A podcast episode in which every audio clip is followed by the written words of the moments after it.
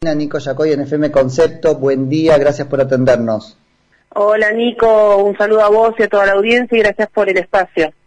Tanto tiempo. Dina, ¿cómo estás? Bueno, contanos un poco qué, qué es, en qué consiste este proyecto y cómo apareciste vos ahí, ¿no? En mi perspectiva, escrachada.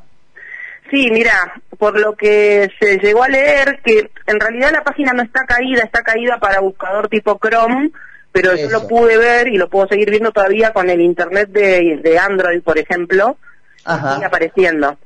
Eh, por lo que se llegó a ver es una supuesta investigación de que lleva más de dos años de estos seis periodistas eh, para desenmascarar a la, al sector conservador de Argentina que está en contra de eh, la ampliación de los derechos y la agenda del género.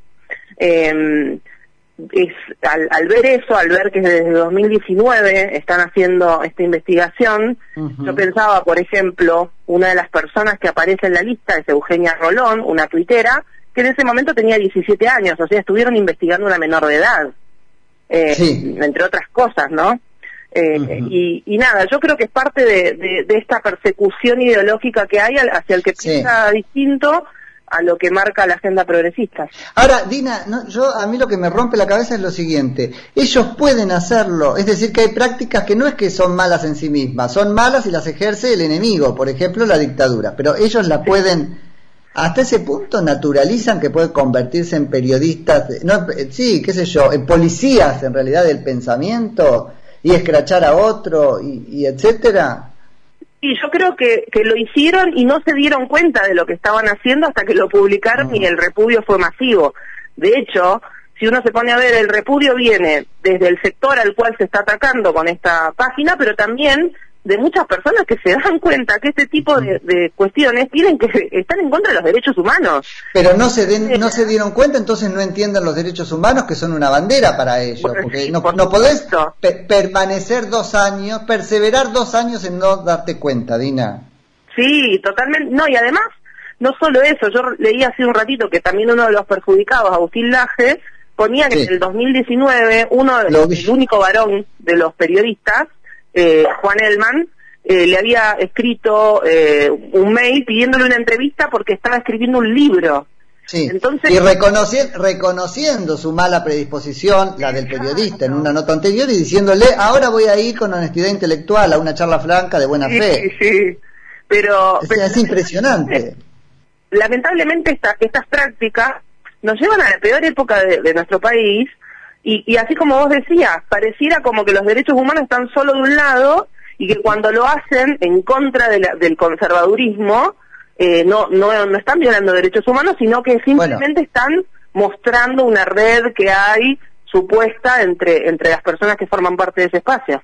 Es que ahí damos en una clave lo que a mí me parece que es una de las razones más profundas del drama de división en la Argentina. No nos podemos poner de acuerdo en que hay cosas que están mal objetivamente, Exacto. Las use quien las use. Y hay un sector, y meto ahí, corre por mi cuenta Dina, a las madres de Plaza de Mayo, a las abuelas, al menos las más conocidas y militantes, que este, no están de acuerdo en que esas herramientas son malas en sí mismas. Si las usan ellos, está bien.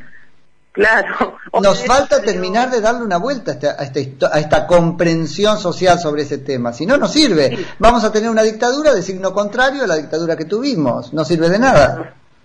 De hecho, hoy no sé si vieron que salió una carta de EVE en contra de, de Rodríguez Larreta, eh, acusándolo de, ser un genocida prácticamente, por no haber acompañado las últimas decisiones del DNU presidencial y haber abierto un poco más la, la situación de las restricciones en la ciudad de Buenos Aires. Entonces vos ahí también ves cómo cuando es de otro color al que uno critica, ellos parecían que no, no lo pueden hacer, lo pueden criticar, pueden armar listas, entonces... Es muy interesante que traigas esa carta, lo llama mufa. Mufa, decirle mufa a alguien se ha abierto camino en la jurisprudencia como una cosa agraviante porque te, es la muerte civil. A un mufa, si yo te digo mufa, no puedo no solo escucharte. Si sos mufa, no te puedo ni, ni tener al lado, ¿entendés? Exacto. Es, es, la perfección del escrache decir de alguien que es mufa. Sí, sí, sí. Eh, y la verdad, bueno, uno a veces cuando critica, a mí me pasó, yo el año pasado también eh, tuve un repudio contra Ede cuando trató a los evangélicos de lavacerebros y a los del PRO eh, de, ser cómplices también, y cuando uno la nombra a la señora, te saltan todas las organizaciones de supuestos derechos humanos a, decirte cómo podés hablar mal de Ede Bonafini. Dina, tengo que, tengo que meterte en, un, en, la parte difícil de este tema que son los matices, ¿no? Porque me parece que hay un punto donde esto es un poco ahí. A ver, ¿a partir de cuándo deja de ser periodismo y se convierte en otra cosa? Porque somos defensores de la libertad de expresión. Entonces, a mí me parece muy mal lo que hicieron. Pero, ¿dónde pongo la línea para decir esto ya se pasó de la, de la raya y no es libertad de expresión, ejercicio de esa libertad es otra cosa?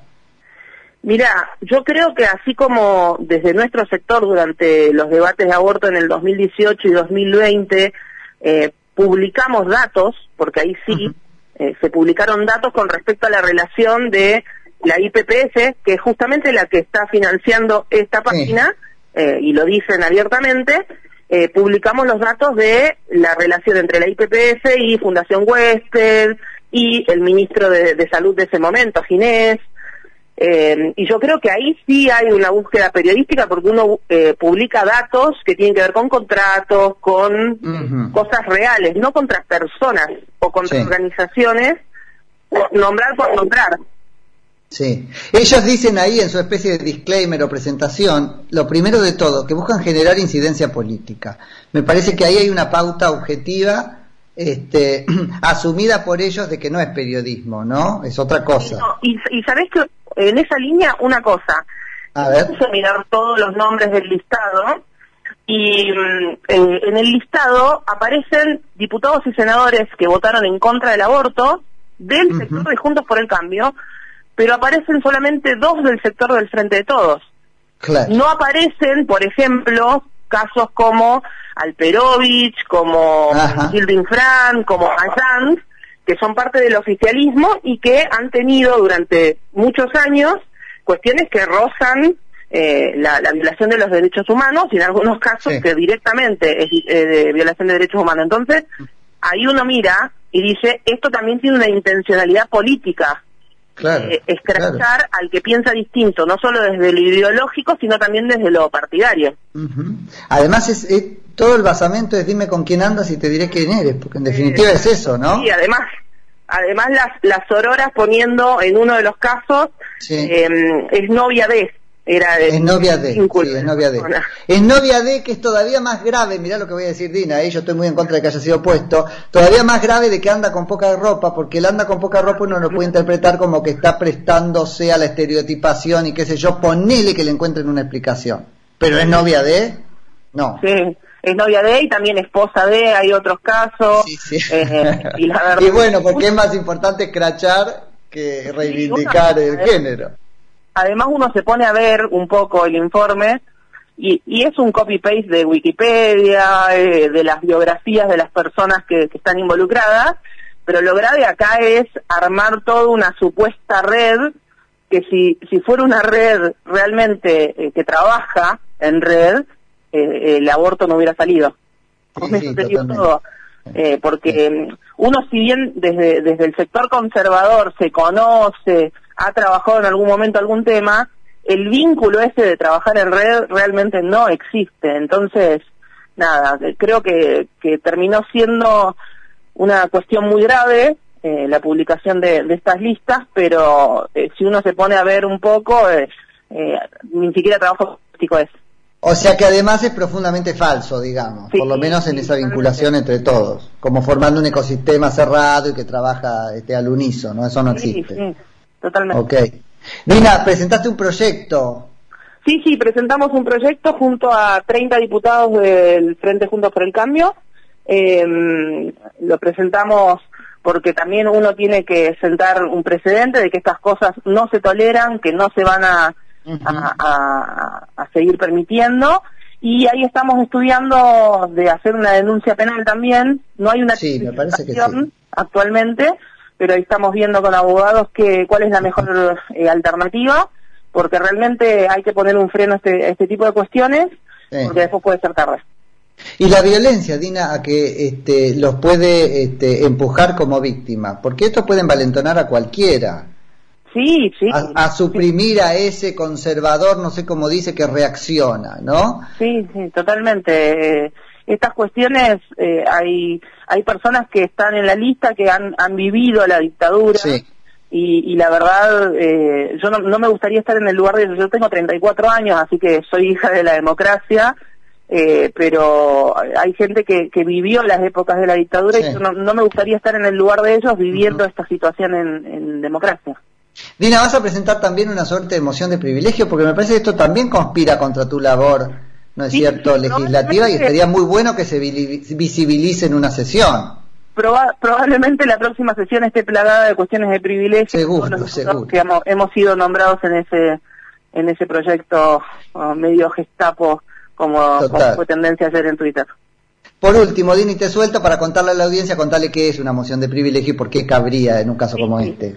Las cuestiones de privilegio es una de las herramientas que tenemos los diputados y senadores cuando hay una sesión, eh, cuando fue em, eh, nuestro honor eh, violado o han dicho alguna falsedad o nos han atacado de alguna manera pública, es nuestro espacio para poder hablar al respecto, repudiar, explicar y así que seguramente en la próxima sesión haya al menos unas 10 eh, de cuestiones de privilegio. No, y además cualquier ataque que el propio legislador considere que vulnera el, ejercicio de ese cargo, con lo cual... Así que bueno, los vamos a seguir de cerca a ver si después se trata en comisión y todo eso, que es otra virtualidad de este tipo de cuestiones. Sí, así es. Esperemos. Dina, te agradezco mucho por la charla. No, gracias a vos y un saludo a toda la audiencia. Dale, que tengas un muy lindo día. Es Dina Resinovsky, que es diputada nacional por el PRO en Juntos por el Cambio.